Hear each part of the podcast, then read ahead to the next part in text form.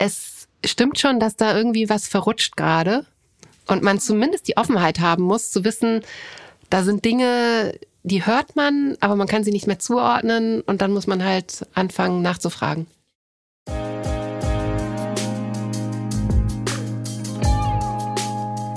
Dear Reader, der Podcast über das Lesen.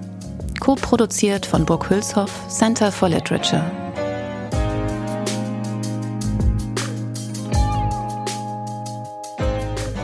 Hi und herzlich willkommen. Mein Name ist Mascha Jakobs und ich spreche in diesem Podcast mit AutorInnen über die Texte ihres Lebens, über die Wege, auf denen sie zu ihnen finden, wie das Gelesene sie verändert und wie oder ob für sie Lesen und Schreiben zusammengehören. Insa Wilke ist dieses Mal mein Gast. Ihr wisst ja, ich lade oft Menschen ein, die ich einfach gerne kennenlernen würde. Und über ein Gespräch über Lieblingslektüren passiert das oft aufs Allerschönste. Naja, meistens. Insa Wilke, Kritikerin, Autorin, Moderatorin, Nachlassverwalterin und Juryvorsitzende von zwei wichtigen Preisen, dem Bachmann-Preis und dem Preis der Leipziger Buchmesse, ist eine ideale Gesprächspartnerin. Ich wusste nicht viel über ihre Biografie, nichts über ihre Lesebiografie. Wir haben im Gespräch ein paar Parallelen entdeckt und überhaupt hören wir von Insa Dinge, die ich noch nie von ihr gehört habe, obwohl sie ja oft im Radio und im Fernsehen über Bücher spricht. Und das immer aufs Schönste. Immer bemüht, ihre Bewertungskriterien und Entscheidungen wirklich zu begründen oder offen zu legen. Sie ist seit 2017 Teil des oft tollen Lesenswertquartett im SWR Fernsehen. Zudem, und das wusste ich gar nicht, hat sie seit 2016 die Programmleitung des Mannheimer Literaturfestes Lesen hören von Roger Wilhelmsen übernommen dessen Nachlass sie zudem verwaltet. Unser Gespräch dreht sich neben den drei aktuellen Lieblingstexten von Insa Wilke, deren Auswahl für eine professionelle Vielleserin wie sie natürlich eigentlich unmöglich ist, um ihren beruflichen Lebens- und Leseweg. Wir sprechen über Texte als Begegnungen, Resonanzen von Texten, Kostümierungen, komische Figuren, Vokalstrukturen, Plastikvaginas, Schäferhundsprachen, antisemitische Klischees, Leserinnen, Räume und Wiederholungen, Erinnerungspolitiken und Geschichten. Und wie man sich schick gemacht, übt und in Gefahr begibt. Das haben wir auch für euch versucht, indem ihr uns beim Denken, Suchen und Fragen stellen zuhören könnt. Schick gemacht natürlich. Mitgebracht hat Insa Wilke den von ihr eingeladenen Bachmann-Text von Mara Genschel, Das Fenster zum Hof aus dem Amerikanischen von Jürgen Bauer und Edith Nerke, beides durchgestrichen zu lesen, den Roman Eine runde Sache von Thomas Gadi, bei Droschel erschienen, und über Eminis Sefki Östermar, ein von Schatten begrenzter Raum, auch dieses Jahr, also 2022, bei Surkamp erschienen.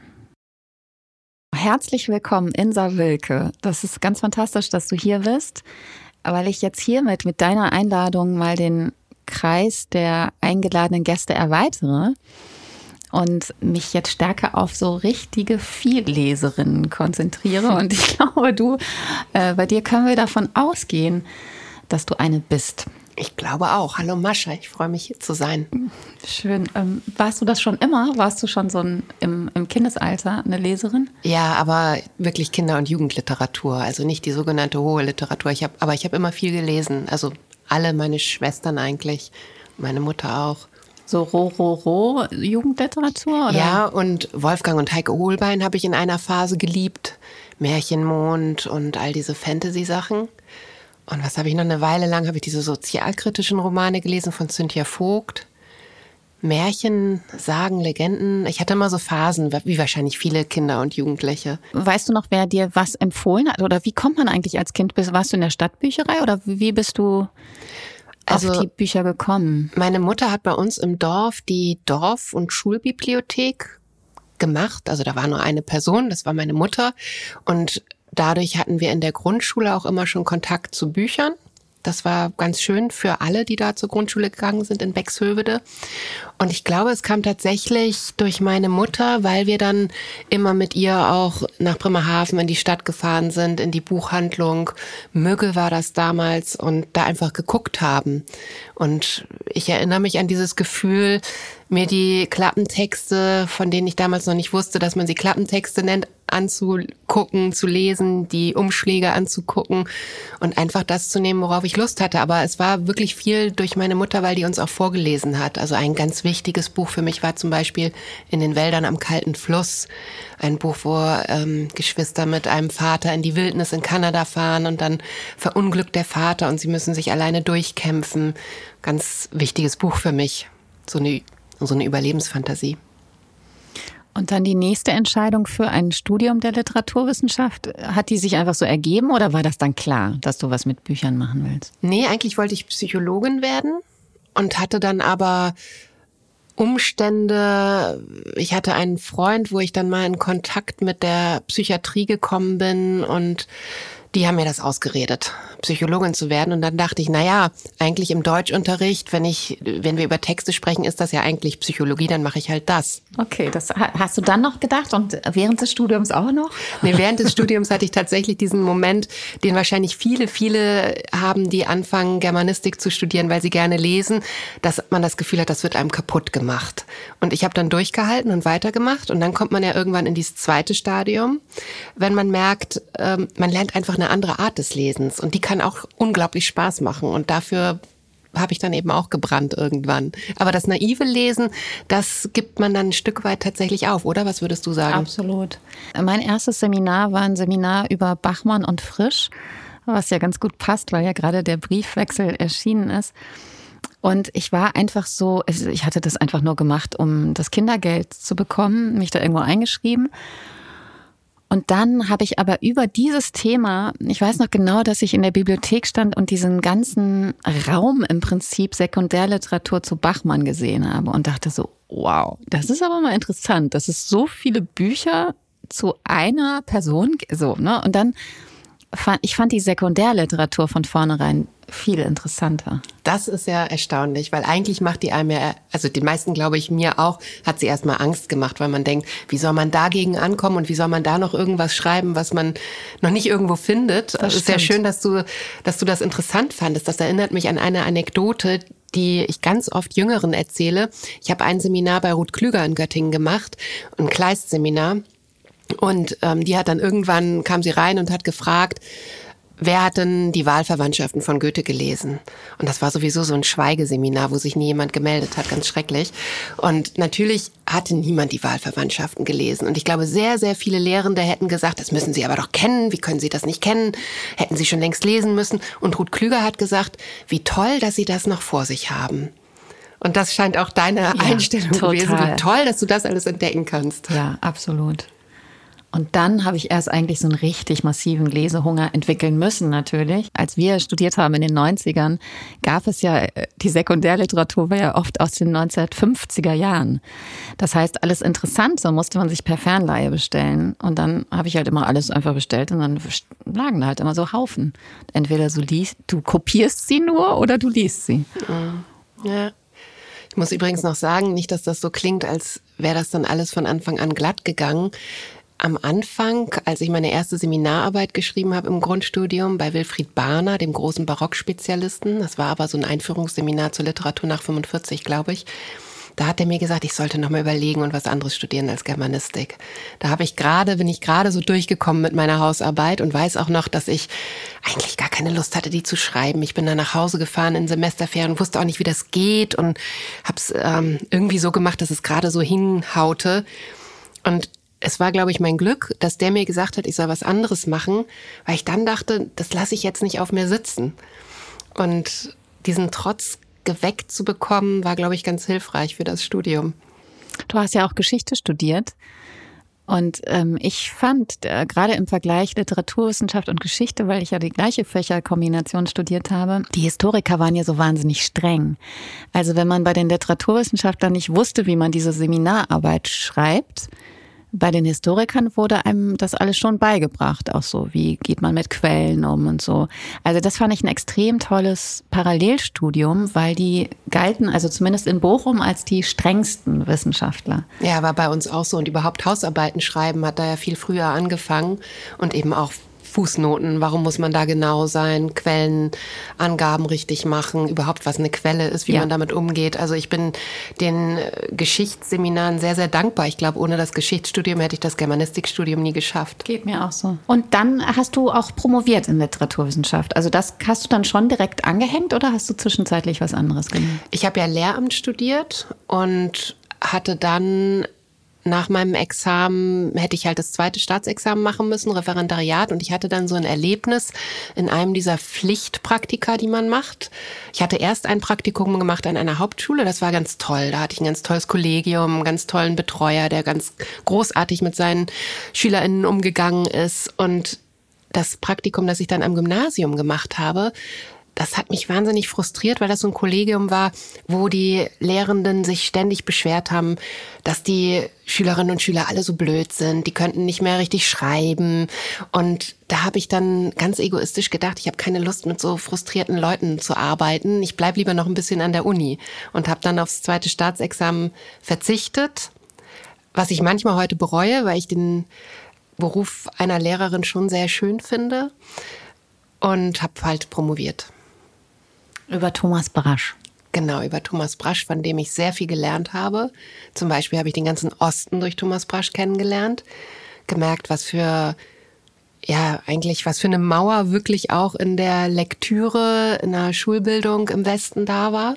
Eben nicht nur die DDR-Literatur betreffend. Also wir haben Christa Wolf in der Schule gelesen, aber was das eigentlich bedeutet und was es da noch alles gibt und was es in der russischen Literatur gibt und in der ukrainischen sowieso nicht. Also all das, das habe ich erst durch Thomas Brasch gelernt. Der war auch ein Leser, ne? Der war auch ein, genau, der war ein Autor, der viel mit anderen Autoren und Autoren in seinen Texten gesprochen hat. Und das ist ja so schön, diesen Spuren dann zu folgen. Also Isaac Babel verdanke ich Thomas Brasch. Und Brecht verdanke ich eigentlich auch Thomas Brasch in der Art und Weise, wie er sich mit ihm auseinandergesetzt hat. Auch Heiner Müller. Und ja, toller Leser auch. Einer, der eben, er hat mal gesagt, ähm, im Vorwort zu seinen Tschechow-Übersetzungen, Übersetzen, und ich glaube, das kann man auch fürs Lesen sagen, ist eine Begegnung durch Zeit und Raum. Und dieses Wort Begegnung war mir immer so wichtig beim Lesen.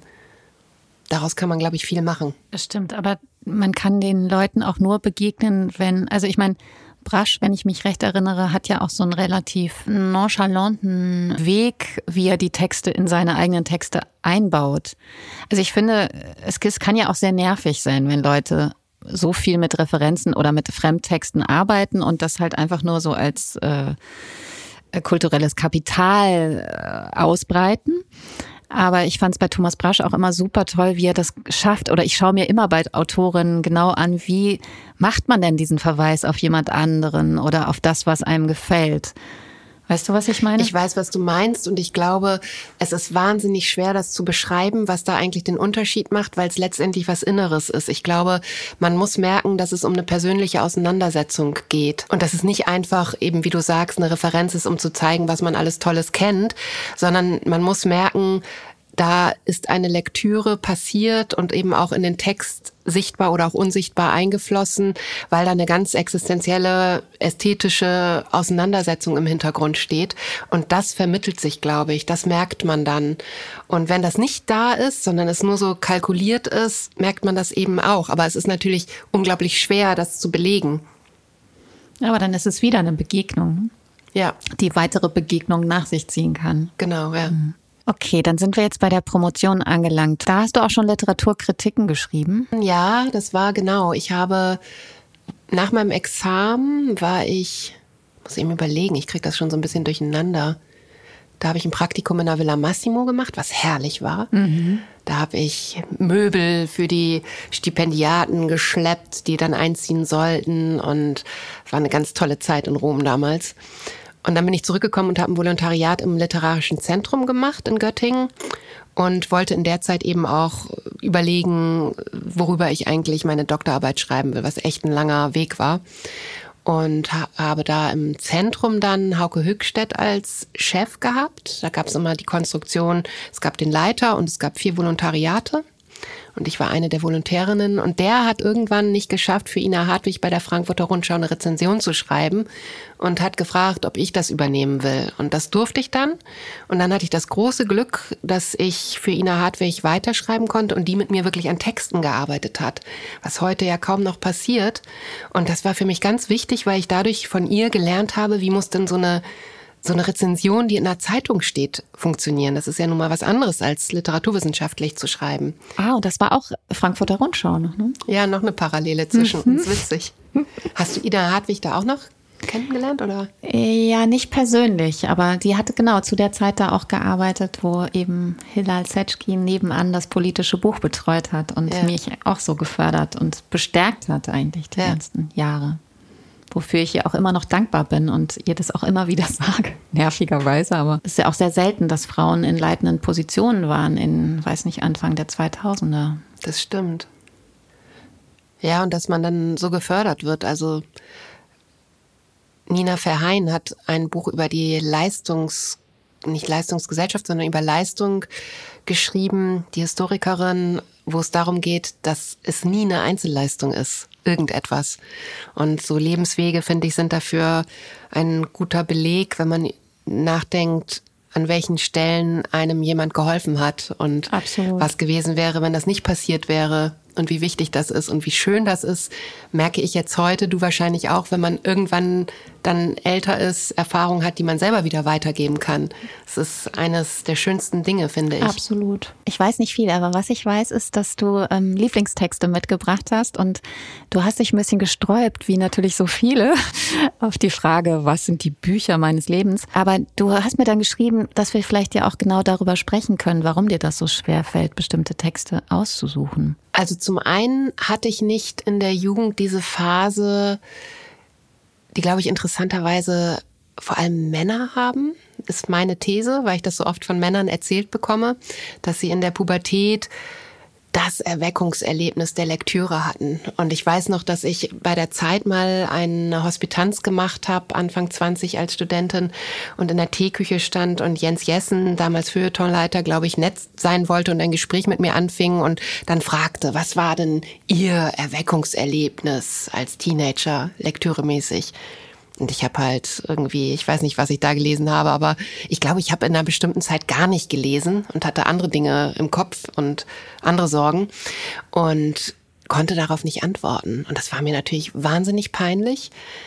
Ich komme auch nicht aus, einem, aus einer akademischen Familie. Das heißt, mir war auch, mir waren zwar Bücher selbstverständlich, aber bestimmte Arten darüber zu sprechen nicht.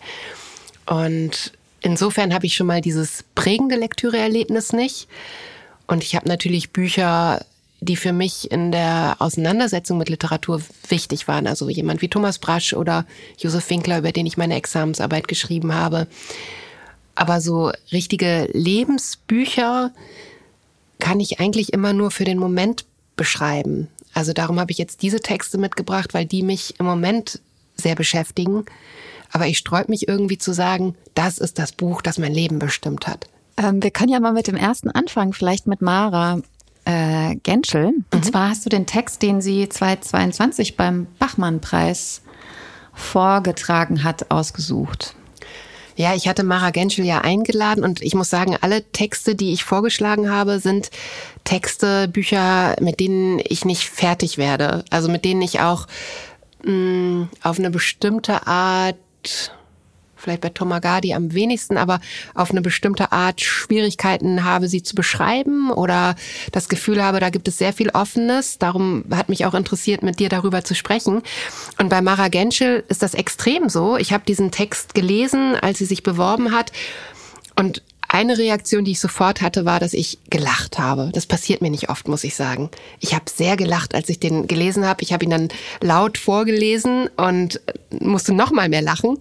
Und dann merkt man aber auch, glaube ich, wie unglaublich viel da drin steckt, wie klug der gebaut ist. Ich kapiere aber bis heute nicht so richtig, wie eigentlich, mhm. was das eigentlich alles ist, was da drin steckt. Und das erzeugt in mir als Kritikerin die ja immer alles wissen muss, Druck, weil ich denke, ach Scheibenkleister, ich ähm, ich kapier's nicht, wie soll ich da in der Jury darüber reden? Und genau darum habe ich ihn eingeladen oder beziehungsweise Mara Genschel eingeladen, weil ich dachte, es ist vielleicht gut, uns dieser Situation auszuliefern, dass wir einen Text haben, von dem zumindest ich das, den Eindruck hatte, auf den kann man nicht so schnell reagieren. Und ich war gespannt, wie die anderen drauf reagieren. Ich war auch gespannt, wie ich drauf reagiere. Und ich würde sagen, dass wir ihm eigentlich, also wir sind ihm natürlich gerecht geworden, weil er provoziert genau diese Gegenreaktion. Aber als Text, als, da, als Kunstwerk, was da alles drin steckt, sind wir ihm nicht gerecht geworden. Und ich habe das Gefühl, er hat nicht die Resonanz erfahren, die er eigentlich hätte erfahren sollen.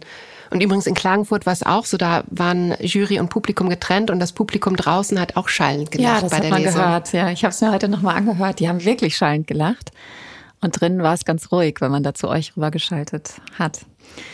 Ähm, ich fand, ich meine, klar kann man da in dieser, in dieser kurzen Zeit, die ihr dennoch da nur habt, um darüber zu sprechen, kann man natürlich, wenn jemand das auch noch performativ vorträgt, wenn man dann diese beiden Ebenen hat, dann kommt man natürlich nicht wirklich äh, dazu, den Text so äh, wirklich ausführlich zu besprechen. Aber ich fand schon, dass das eine gute Diskussion war. Ja, ach, das ich fand auch diese 222 ähm, Jury-Diskussionen alle äh, ganz äh, interessant und irgendwie auch so.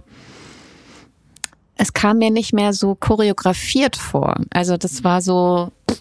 Und das ist ja interessant, wenn du sagst, weil du musst ja eigentlich die dann von dir eingeladenen Texte verteidigst du ja auch immer wie so eine Löwin, was ja auch wahnsinnig schön ist. Aber wenn man ihn selbst gar nicht richtig fassen kann und ihn einfach ja eigentlich so zur Diskussion stellt, ist es ja eigentlich noch schöner, weil vielleicht entstehen ja dann eben diese besseren Gespräche. Genau, und das wäre ja eigentlich das Ideal, dass man einfach sich traut, gemeinsam zu denken. Und das klappt mal, mal klappt, meistens klappt es nicht in solchen Situationen, wo einfach Öffentlichkeit mit im Spiel mhm. ist und alle das Gefühl haben, sie müssen jetzt beweisen, dass sie es können. Aber eigentlich wäre das mein Ideal, dass man so einen tollen Text hier als Gelegenheit nimmt, mal einfach laut darüber nachzudenken und sich darauf einzulassen. Und Mara Delius, meine Jurykollegin, die war die einzige, die gesagt hat, jetzt lass uns doch mal ernsthaft über diesen Zurück Text reden, Text, zurück ja. zum Text. Und das fand ich, ich war ihr so dankbar dafür. Aber wir sind da nicht hingekommen. Ich glaube, weil es eine Scheu gab, also ich kann jetzt nicht für die anderen reden, ähm, ich rede nur für mich, mh, sich dem auszuliefern und Schwäche und Blöße zu zeigen und ja, vielleicht so. Und das ist natürlich das Schöne, weil der Text genau das offenlegt. Und insofern hat er in gewisser Weise ein Ziel erreicht, weil er das sichtbar gemacht hat. Und darum geht's, glaube ich, hier auch immer wieder. Und gleichzeitig ist es schade, weil wir nicht einen Schritt weitergekommen sind. Wir Mhm. hätten auf Mara Delius in dem Fall hören sollen und ja, Also mich würde natürlich interessieren, wie es für Mara Genschel war. Also ich weiß, das kannst du jetzt wahrscheinlich nicht verraten, aber äh, sie war ja eigentlich super souverän und war ja auch so slightly verkleidet.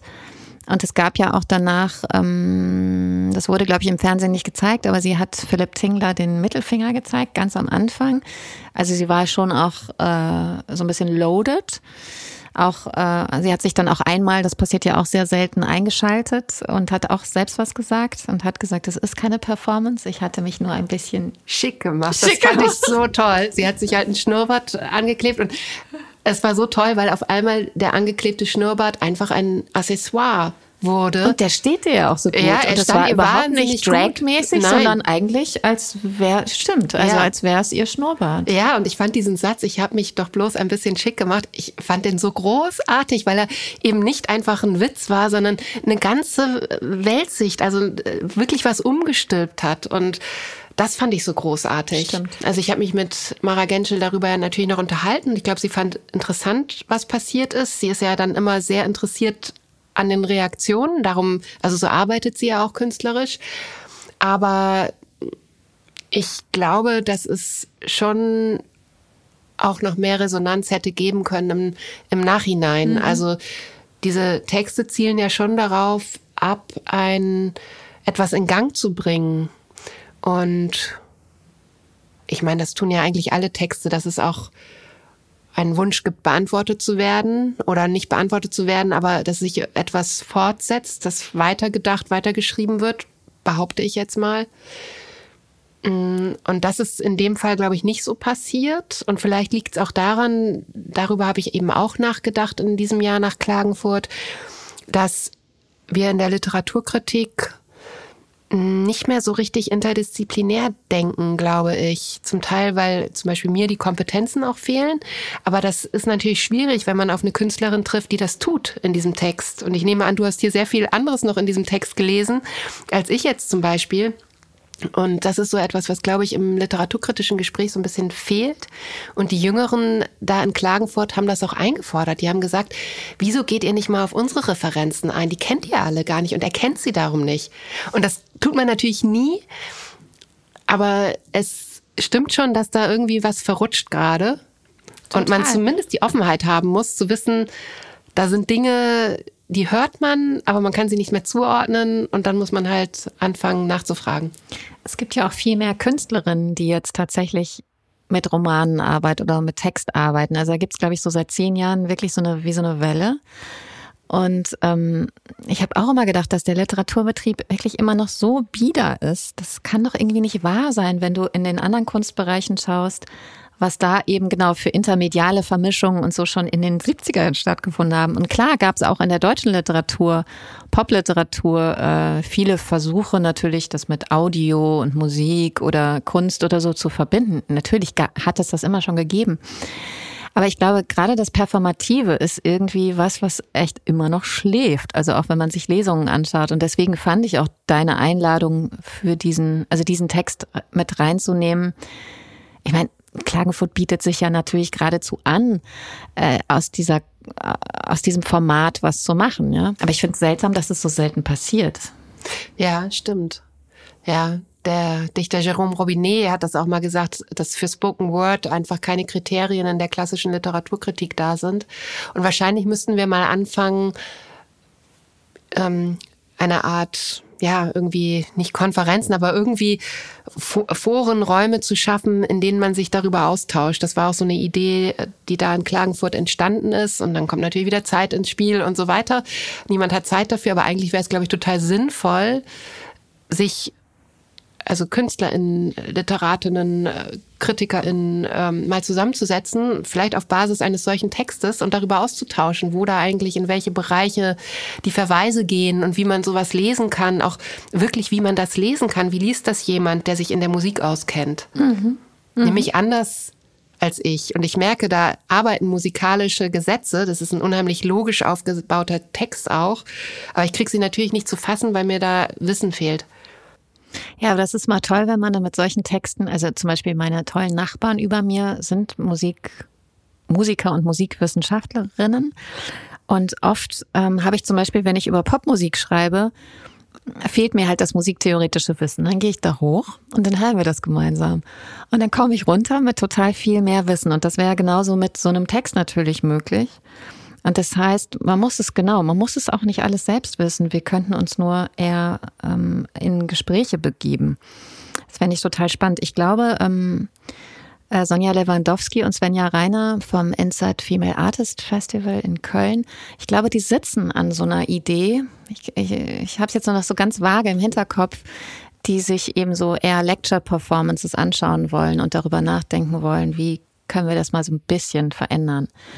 Also vielleicht passiert da gerade was. Ich habe nämlich auch gerade mit Nava Ibrahimi aus der Not geboren so eine Lecture-Performance gemeinsam gemacht im Brechthaus äh, vor zwei Wochen.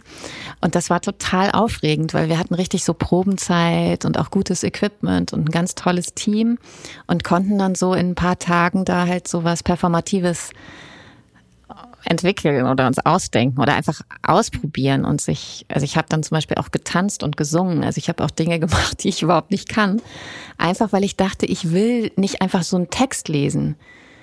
Also wenn ich das für Nava mache, weil sie konnte nicht kommen, dann will ich da wirklich irgendwas draus machen und dann möchte ich mich auch ein bisschen in Gefahr begeben oder was üben.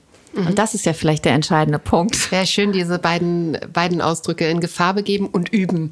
Was ja üben ist ja eher in Richtung Sicherheit, aber es ist beides schön und beides geht so in, in was Offenes. Ja, und hier, also vielleicht können wir ja wir einmal sagen. zurück zum Text. Also es fängt ja schon mit dem Titel an. Was hat dieser Text für einen Titel? Das Fenster zum Hof steht da, ist aber durchgestrichen. Und dann gibt's mehrere andere, oder gibt's andere Titel, aber mhm.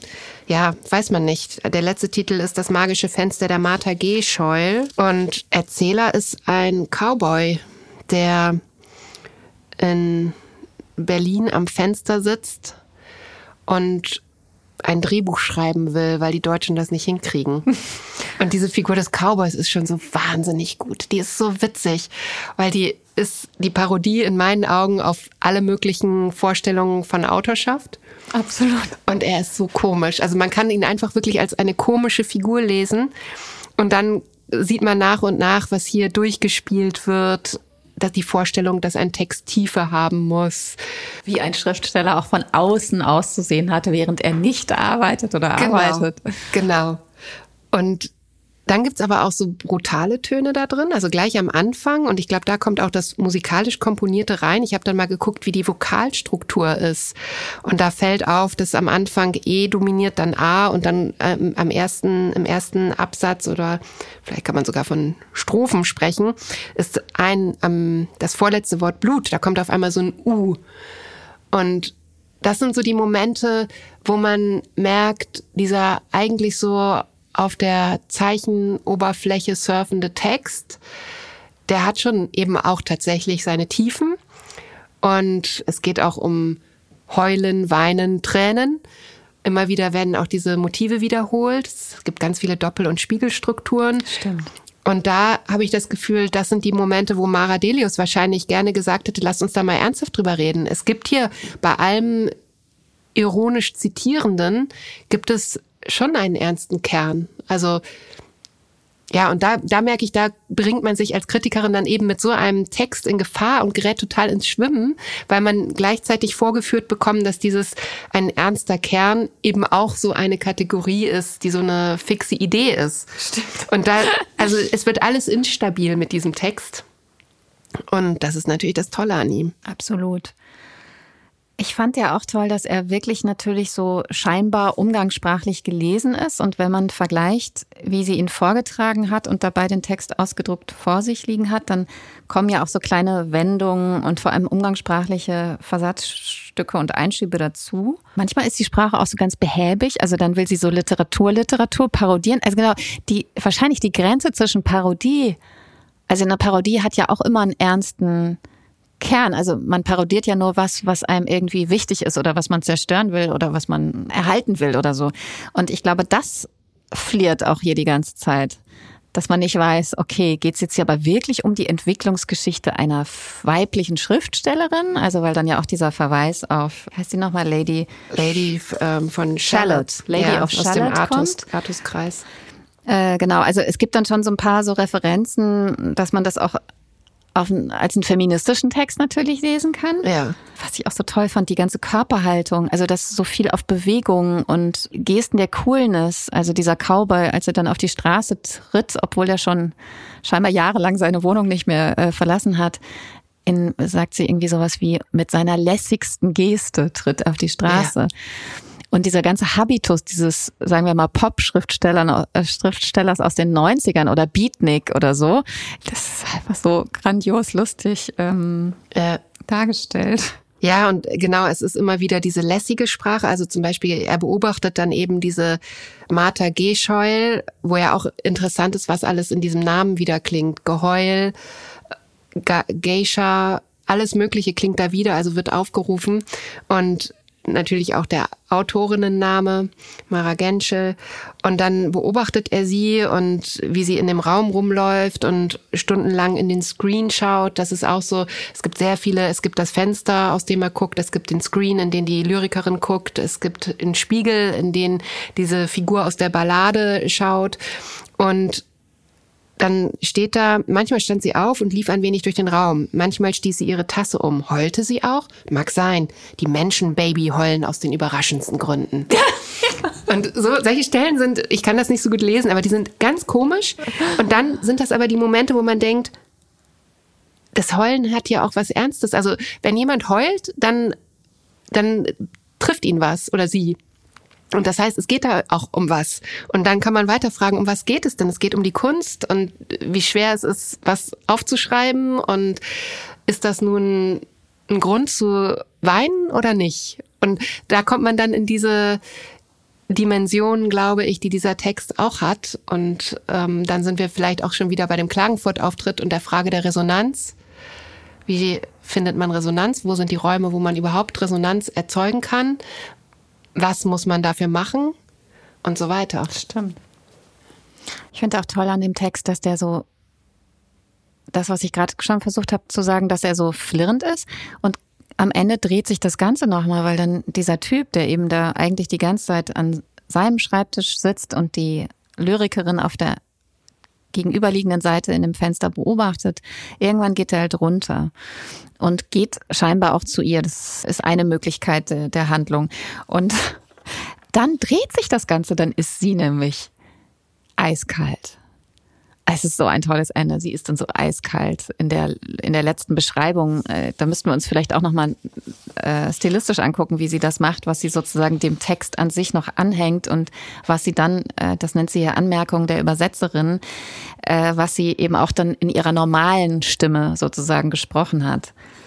Äh, aber wie sie dann so lakonisch beschreibt, dass diese Lyrikerin, die eigentlich vorher so ein bisschen so als so eine verzärtelte Lyrikerin dargestellt wurde, die blumig schreibt und so, dann auf einmal äh, switcht das total. Vielleicht können wir das mal lesen, um das zu verstehen. Also das ist aber ja nur der Bericht der Nachbarin, ne? Ja, stimmt. Die, also wissen wir jetzt auch wieder nicht. Es ist ja wirklich alles unsicher. Keine Ahnung, ob das stimmt, aber ich kann ja mal den Schluss lesen. Ja, bitte. Also Cowboy ist offenbar gegenüber und ist ja verschwunden auf einmal. Und man weiß nicht, was passiert ist. Durch die einigermaßen massive Wohnungstür hindurch habe es daraufhin einen kurzen, aber heftigen Schlagabtausch amerikanischer und deutscher Beschimpfungen gegeben, nach welchem die Tennyson für Arme dem Drehbuch Fuzzi jedoch freiwillig Einlass gewährt habe. Ob die beiden sich daraufhin im Stillen vermählt, wie es die Nachbarin ausdrückte, oder was ihr wahrscheinlicher vorkäme, die Lyrikerin den Eindringling gekillt und auf lyrische, ergo diskrete bzw. blumige Weise entsorgt habe, das sei ihr im Grunde egal. Die Geschichte habe sie ohnehin von Anfang an zu Tode gelangweilt. Stimmt, das ist natürlich die Sicht der Nachbarin. Ja. ja, klar. Ja. Und am Ende, das ist doch auch irre, ne? Die Ermittlungen stützen sich derzeit hauptsächlich auf eine Kinderzeichnung ihres Enkels, also der Nachbarin, die eine lachende Sonne und ein eingetrocknetes Fleckchen Erbrochenes auf einem ansonsten makellos weißen Blatt Papier zeigen. Der Tatort mit dem Arbeitstitel Das Fenster zum Hof wurde nie gedreht, was aufgrund des exzellenten Titels bis heute Bedauern in der Redaktion auslöst. Ja, das ist wirklich ziemlich großartig. Also ich würde sagen, man muss sich den nochmal gelesen, von ihr eben aufgeführt, ja. äh, schick gemacht äh, anschauen und man muss ihn sich aber auch nochmal ausdrucken. Und ich könnte mir auch gut vorstellen, dass es ein Text ist, der sich mit einem selbst verändert. Also es wäre ganz interessant, wenn wir den nochmal in zehn Jahren lesen würden und nochmal drüber sprechen oder so. Ja, und der hat sich während meiner Lektüre schon verändert. Also wie gesagt, am Anfang meine spontane Reaktion war Lachen. Ich fand den lustig. Ich fand diesen Cowboy so toll, wie der da am Fenster sitzt und so unmöglich ist. Und dann fing eine Lektüre an mit all den Referenzen, wo man, wo ich dann auf der Ebene war der Zeichen, habe versucht zu verstehen, ähm, was da für ein Spiel entsteht und habe es natürlich auf die Klagenfurt-Situation bezogen, auf die Vorstellung, was ist ein guter Text und so. Und dann kam der Moment, ich glaube auch, weil ich ein Gespräch gelesen habe, wo Mara Genschel sagt, es geht nicht darum, Gefühl zu erzeugen, sondern bei den Zeichen zu bleiben und über die Zeichen in ein Gespräch zu kommen, so dass man wirklich auch über Gefühl reden kann. Und das passierte hier bei dem Text. Den Schritt haben wir halt nicht mehr gemacht. Die beiden Haupttexte, die du mitgebracht hast, die passen ja auch auf eine Art äh, sehr gut zueinander. Also wenn wir mal zu Thomas Gardi eine runde Sache überleiten, ist bei Droschel erschienen. Ja. Hat ja letztes Jahr den Leipziger Buchpreis gewonnen und ist auch letztes Jahr erschienen, denke ich. Und äh, er beginnt äh, so ganz Literatur, literaturmäßig mit einem hebräischen Zitat und dann auch noch einer Übersetzung darunter. Da steht, das Verlassen selbst ist ein Punkt, Das Verlassen kann man nicht widerrufen. Nach dem Verlassen kommt immer, warum hast du mich verlassen? Und die Sache hat kein Ende. Und dann steht da eine runde Sache und dann geht's los. Bitte erzähl doch mal, warum du den mitgebracht hast. Du hast dich natürlich auch ausführlich mit dem beschäftigen müssen, weil du ja auch in der Jury des Leipziger Buchpreises sitzt und genau. ihr ihn ausgewählt habt. Genau. Ja, also vielleicht muss ich sagen, warum ich ihn mitgebracht habe und womit ich, worüber ich so nachdenken musste. Und das war die Reaktion von einigen Kolleginnen und Kollegen auf die, den Preis die mich irritiert hat. Also eine Reaktion, die ähm, wahrscheinlich häufig kommt, dass man einer Jury sagt, äh, wie konntet ihr denn das machen? Weil natürlich die eigenen Bücher nicht ausgezeichnet wurden. Emine Sefke Özdammer stand zum Beispiel auch auf unserer Liste für den Preis. Und dann gab es aber immer den Moment, wo ich dann gefragt habe, habt ihr das Buch denn gelesen? Und natürlich nicht, hatte noch niemand gelesen. Und da habe ich dann drüber nachgedacht, das ist passiert ja häufig, das sagt man so, ähm, dass man Urteile fällt, ohne eigentlich zu wissen, worüber man redet. Ist ja auch gar nicht so schlimm. Aber ich habe dann drüber nachgedacht und da bin ich, ist der Bogen zu dem Text von Mara Genschel. Hat es auch was damit zu tun, dass Tomagadi ein bestimmtes Bild von Autorschaft verweigert, ein bestimmtes Bild von einem migrantischen israelischen Autor. Und es verweigert in seiner Person mit diesem bunten Hemd. Das er hatte sich auch, auch, schick gemacht. Er hatte sich auch schick gemacht und das entsprach, glaube ich, nicht ganz den Vorstellungen von ähm, schick äh, des Literaturbetriebs in dem Moment. Wenn man von dem Literaturbetrieb kann man ja gar nicht reden, ja. aber ich glaube, einige Leute hatten eine andere Vorstellung davon. Aber es ist natürlich auch der Text und in, in dem Text geht es ja um Kostümierung. Und ich muss vielleicht sagen, wie dieses Buch aufgebaut ja, ist. Bitte. Es gibt einen ersten Teil, der ist total überdreht, auch in der Sprache. Der handelt von einem Tomagadi, der auf, im Theater auf einem Salzgürk, nee, wie heißt das? Salzgürke aus, Salzgürkchen. Äh, genau, ausrutscht und dann beginnt so eine total überdrehte Farce, die aber auch ganz brutal ist. Da geht's um antisemitische Stereotype, um das, was deutsche Kultur ist und alles in einer scheinbar eben nicht fehlerhaften Sprache, wie man dann bei genauerem Lesen feststellt, weil alles sehr, sehr genau durchdacht ist. Jeder Satz ist hier absolut so geschrieben, wie er sein soll. Da ist nichts unterlaufen. Und ähm, dann gibt es einen zweiten Teil, der ist auf einmal ein klassischer äh, historischer Roman, übersetzt von Anne Birkenhauer aus dem Hebräischen von Tomagadi. Mhm. Und da ist ein historischer Maler aus Java, Raden Salah, ich kann es nicht richtig arabisch aussprechen, das ist auch Thema in dem Buch, die Hauptfigur, der eben nach Europa kommt und da eine Karriere macht, weil er sich kostümiert. Und die also Frage. Er macht, er treibt den Exotismus auf die Spitze. Genau, er mhm. erfüllt die Erwartungen mhm. des europäischen Publikums zu damaliger Zeit. Und diese beiden Teile, die auf den ersten Blick nichts miteinander zu tun haben, sind so klug miteinander verbunden. Und die Kostümierung äh, dieses Malers, da stellt sich dann die Frage, ob die Sprache im ersten Teil eben das Kostüm ist, das Tomagadi sprachlich für uns angezogen hat. Mhm. Und da sind wir dann auch wieder bei der Autorschaft und es gibt ein ständiges Hin und Her zwischen ästhetischen Vorstellungen, politischen Einstellungen, Erwartungen und ich war wirklich, bin nach wie vor total begeistert davon, wie klug das ist und bin da auch nach wie vor reingezogen, einfach selbst. Ja, genau, weil es ist nicht nur, es ist natürlich super klug, aber es ist halt auch irgendwie leicht und äh, süffig und selbst diese Kunstsprache am Anfang, man ist ja sofort in der drin und fühlt sich in der irgendwie zu Hause. Also man wundert sich relativ schnell, habe ich mich nicht mehr gewundert. Klar versucht man es auch noch zu verstehen. Also zum Beispiel dieser Rex, der Schäferhund, äh, der hat ja auch eine bestimmte Form der Aussprache, der äh, nutzt viele Üs. Weil er eine Plastikvagina auf der Schnauze hat. Genau. Ja, nicht zu vergessen, genau. Und äh, entwickelt da dann so eine ganz eigene Schäferhundsprache. Und so haben einige Figuren ähm, sehr, sehr äh, eigensinnige ähm, nicht nur Sprachen, sondern auch Handlungsweisen. Und trotzdem folgt man ja einfach, ne? Also man möchte da einfach nur mitgehen und das ist auch plausibel. Ja, und es ist eben sehr komisch und man kann sich einfach nur amüsieren bei diesem Text, wenn man nicht eben stolpert über diese Sätze, die da drin stehen. Also es fängt schon an. Ich habe am Anfang angefangen zu lesen, den ersten Satz, ich bin ein gieriger Mensch, eine Person mit starken Bedürfnissen. Und nach der Eröffnungsabend des Theaterfestivals wollte ich Folgendes. Bier, Brot, Zigarette. Und das habe ich so überlesen, habe die Figur vor Augen gehabt, habe mich amüsiert und später bin ich dann nochmal zurückgegangen. Ich bin ein gieriger Mensch. So fängt der Text an. Das ist ein antisemitisches Klischee. Mhm. Und ähm, auch das Gedicht, das du gerade vorgelesen hast, setzt ja einen ganz anderen Ton als diese Farce, die dann losgeht. Und dann sind da so Sätze wie gleich am Anfang, das Leben hat die Kunst beleidigt, die Kunst wird Rache nehmen und das Schlachtfeld bin ich.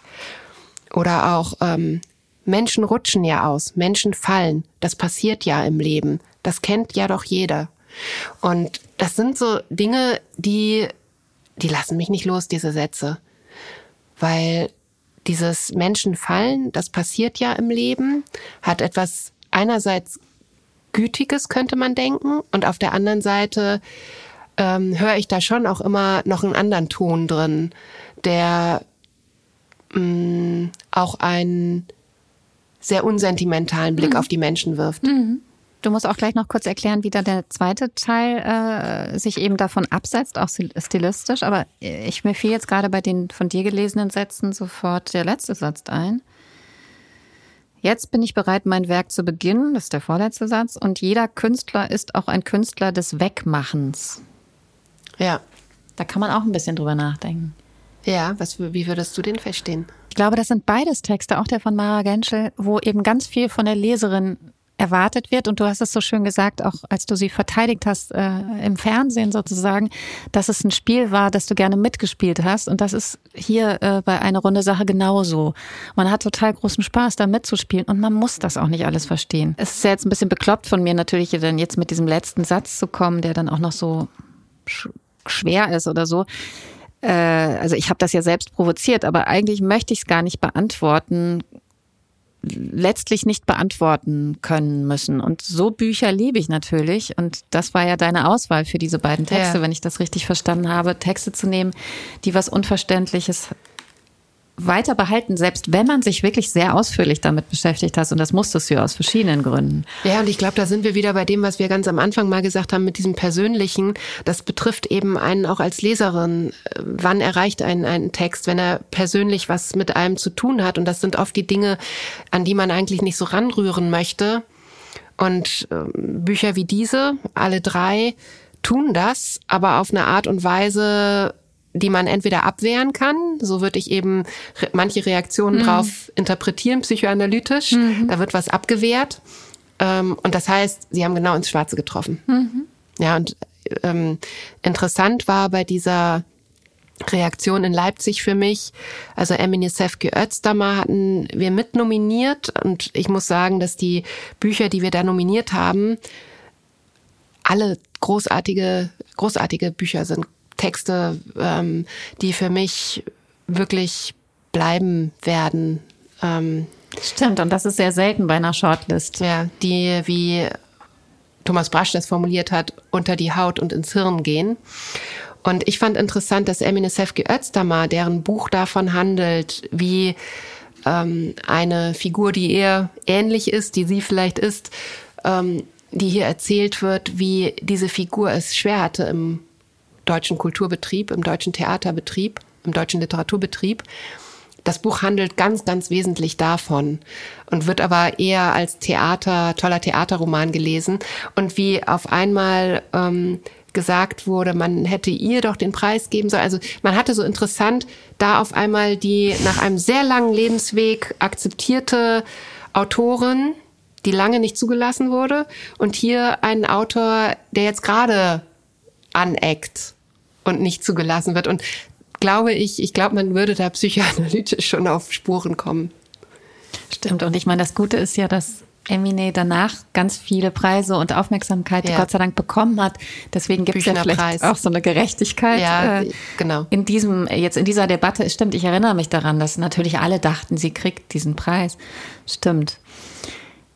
Das ist ja auch ein wirklich interessanter Text. Ich muss äh, gestehen, ich habe ähm, hab den hier auch schon ewig rumliegen und ich habe ich hab vielleicht so bis zur Hälfte gelesen. Und das, was du gerade, wo du gerade schon drauf angespielt hast, zeigt sich auch best an bestimmten Bildern. Also auch wenn ähm, sie geflohen aus der Türkei ähm, in der Theaterwelt untergekommen war und auch wirklich international getourt ist, viel in Frankreich gelebt hat und so, hat sie aber immer wieder die Putzfrau spielen sollen auf Bühnen. Zum Beispiel, also nur um so ein gutes oder sagen wir mal sehr eindeutiges Bild dafür zu finden, wie schwer eigentlich ihr Weg auch in die Literatur war. Und ähm, äh, das Leben ist eine Karawanserei. Das hat schon sehr viel auf, oder die frühen Texte von ihr haben dann schon sehr viel Aufmerksamkeit bekommen, aber dann ist es auch lange Zeit stiller geworden. Mm, und es ist aber auch ein krasser Text. Also es ist, äh, es ist natürlich erstmal so ein Wälzer. Also es hat wie viele Seiten? Es ist schon wirklich sehr, sehr dick. Und es ist halt auch sehr collagenhaft gestaltet. Ja, 750 Seiten, über 750 Seiten. Und das ist auch kein ganz leichter Text, also weil ich finde, weil er Längen hat. Ich habe dann angefangen so zu blättern, was ich durchaus legitim finde. Das ist jetzt nicht mein Problem, aber ähm, der Text hatte für mich schon teilweise so Längen einfach. Hm. Ich weiß nicht, ob dir das auch so ging. Ja, ich frage mich dann immer bei einer Autorin, von der, bei der ich davon ausgehe, dass das kein Misslingen ist, kein Zufall. Dann fange ich an, drüber nachzudenken, warum macht die das? Und es steht eigentlich im Titel ein von Schatten begrenzter Raum. Also was sie hier macht, glaube ich, ist einen Raum konstruieren. Und das passiert natürlich durch Wiederholungen. Also das kennt man aus der mündlichen Erzählform, dass Wiederholungen wichtig sind, um einen Gedächtnisraum zu öffnen. Und sie eröffnet hier einen Gedächtnisraum. Sie schafft sich einen Raum. Und das lange Schweigen, was du erzählt hast, hatte ja einen konkreten Grund. Das war damals die Geschichte, dass sie Feridun Saimoglu vorgeworfen hat, dass er ein Buch von ihr plagiiert hat. Und das war, glaube ich, gar nicht das Schlimme, ähm, für sie dann im Nachhinein, sondern das Schlimme war, dass das Feuilleton das als türkischen Literaturstreit deklariert hat. Und damit war sie rausgeworfen aus dem Theater- und Literaturbetrieb, weil sie als Türkin abgestempelt war und nicht als eine Akteurin, die selbstverständlich ähm, eben im Feuilleton vorkommt. Und dieser Roman ist nach diesen Jahren danach entstanden und das ist für mich das Zentrum dieses Buches, warum es für mich hinausgeht über ein Buch, das Theatergeschichte erzählt oder einen Lebensweg erzählt. Das eine ist, dass sie einen europäischen Gedächtnisraum schafft, mhm. weil sie eben auch die verschiedenen Schrecklichkeiten in Europa und darüber hinaus, je nachdem, wie weit man die Grenzen zieht, zu gleichzeitig erzählt, parallel erzählt und keine Hierarchie aufmacht. Und was sie eben auch macht, ist, und das fand ich so auffällig, weil es gibt am Ende eine Aufzählung, eine Liste all dieser Katastrophen und es fehlen die Anschläge in den 90er Jahren, die rassistischen, und es fehlt der NSU. Und das war für mich, das ist mir irgendwann aufgefallen und ich dachte, das kann doch nicht sein. Und an die Stelle rückt für mich dieser dieses, dieses, diese Geschichte mit dem türkischen Literaturstreit. Das heißt, es gibt eine verbale Gewalt, die wir im Feuilleton nicht als solche wahrnehmen. Die Dönermorde. Genau, Oder das meinst ist, genau, das ist im, so wurde der NS Oder wie kann man Leute ausschließen überhaupt aus normalen gesellschaftlichen genau. Prozessen, also, also auch Rechts, für, genau, das Rechtssystem. War für, ja. ja, das war für mich auf einmal die Parallele, dass ich dachte, diese Erfahrung war so schlimm und traumatisch, ähm, dass sie das an die Stelle setzt und das steht für alles. Und das ist für mich das womit ich an diesem Buch zu kämpfen habe, weil es eben auch mich betrifft als weiße biodeutsche Literaturkritikerin, ja. die lange Jahre solche Dinge nicht gesehen hat. Und es ist ein enorm wichtiges Buch, glaube ich. Genau deswegen, weil es das anspricht und ähm, darum ist so interessant, dass sie jetzt auf einmal akzeptiert wird damit und gleichzeitig kritisiert wird, dass eben genau die Längen, dass man es hätte lektorieren müssen. Und ich glaube, das ist wirklich eine eine Art ist, einen Gedächtnisraum zu mhm. schaffen. Ja, das macht total Sinn. Ja, dieser Gedächtnisraum hat mich auch am meisten fasziniert, weil ich glaube, also auch das, was jetzt gerade zum Beispiel die Ukrainerinnen versuchen, sozusagen überhaupt erstmal eine Aufmerksamkeit zu schaffen für ihre lange Geschichte, die wir ja alle natürlich nicht kannten, ähm, die auch von wahnsinnig viel Gewalt durchzogen ist und vielen kolonialistischen mh, mm, Phasen und so weiter oder vielen unter, äh, also viel Unterdrückung erfahren haben und das ich glaube, dass, äh, ich meine, da sitzen viele Errin Leute, die sich für Erinnerungspolitiken äh, interessieren, dran seit Jahrzehnten.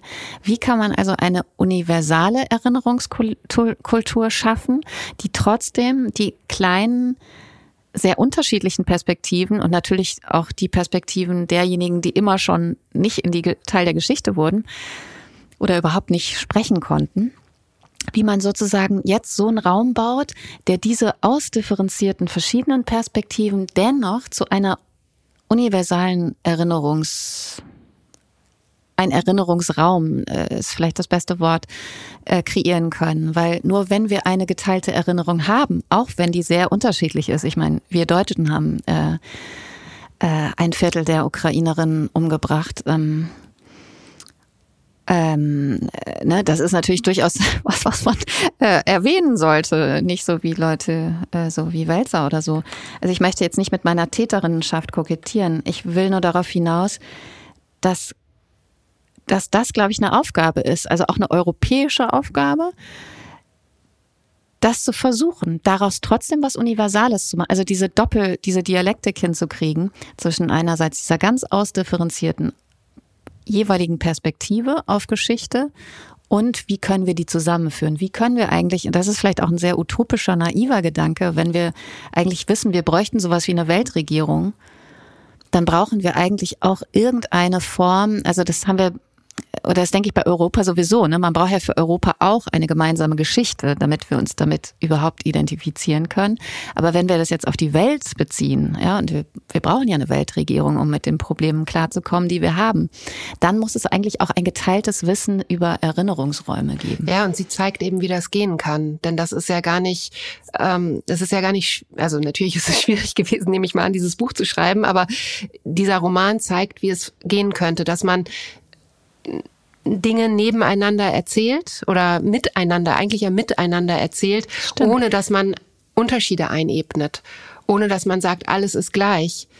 Das ist ja immer die Debatte beim Holocaust, dass klar ist, ähm, was ist das Spezifische und man mindert das nicht. Und trotzdem müssen wir, glaube ich, das, was Erinnerungskultur genannt wird, wir müssen das erweitern und wir müssen andere Stimmen zulassen und es muss klar sein und tatsächlich werden ja die deutschen Anteile zum Beispiel am Genozid an den Armeniern immer mhm. nicht erinnert. Ja.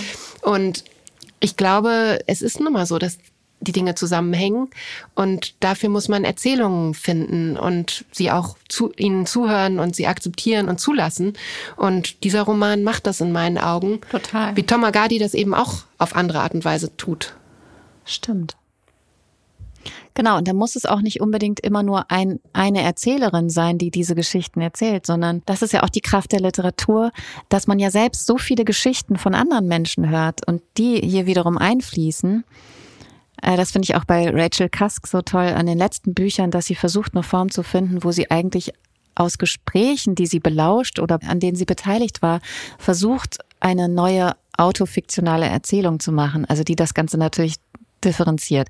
Und auf eine Art passiert das hier auch. Natürlich nicht so offensichtlich wie bei Kask, wo man ganz genau weiß, okay, sie legt jetzt eigentlich ihre Gedanken sozusagen in dieses Gespräch, was sie da hinten im Flugzeug belauscht. Also da ist es viel offensichtlicher. Aber hier kommt ja auch, das ist ja eben auch ein Buch, was nicht aus einer Person originär äh, geschaffen werden kann, sondern das ist gespeist aus all den Erzählungen und hm. Gesprächen. All den Begegnungen wieder, Begegnung. von denen erzählt sie ja. Und mir geht's immer so, also ich verstehe, dass man überfordert sein kann von der Lektüre und ich glaube, der Vorteil ist, wenn man ähm, eben, wir haben am Anfang drüber gesprochen, dass man eine andere Art zu lesen lernt und es dann vielleicht einfacher ist, sich mit dieser Angst zu konfrontieren, dass man was nicht versteht und zu lernen, ist nicht so schlimm einfach zulassen und irgendwann ergibt sich dann was. Das ist eine Erfahrung, die ich im Studium gemacht habe. Absolut. Und wenn man sich dann eben einlässt und nicht davon scheu machen lässt, dass da irgendwie was nicht sofort sich entblättert, dann merke ich immer, dass bei solchen Büchern mir wird der innere Raum so weit. Also ich merke, wie in meinem Kopf und eben auch im Gefühl auf einmal so eine Weite entsteht und die Welt so viele Räume sich auftun. Die Welt kurz in einem drin ist. Ja, so. ja, ja. Mhm. Stimmt. Aber Insa, leider gibt's kaum ein besseres Schlusswort. Und ich meine, jedes Mal am Ende so äh, hänge ich immer noch sowas dran und ich sage jetzt einfach, äh, das ist war halt einfach. Ähm, wir haben jetzt tatsächlich durch Zufall geschafft, alle drei Bücher, vielleicht war es auch kein reiner Zufall, miteinander zu verbinden und ähm, das ist fantastisch und ich danke dir sehr. Ja, ich danke dir, Mascha. Danke.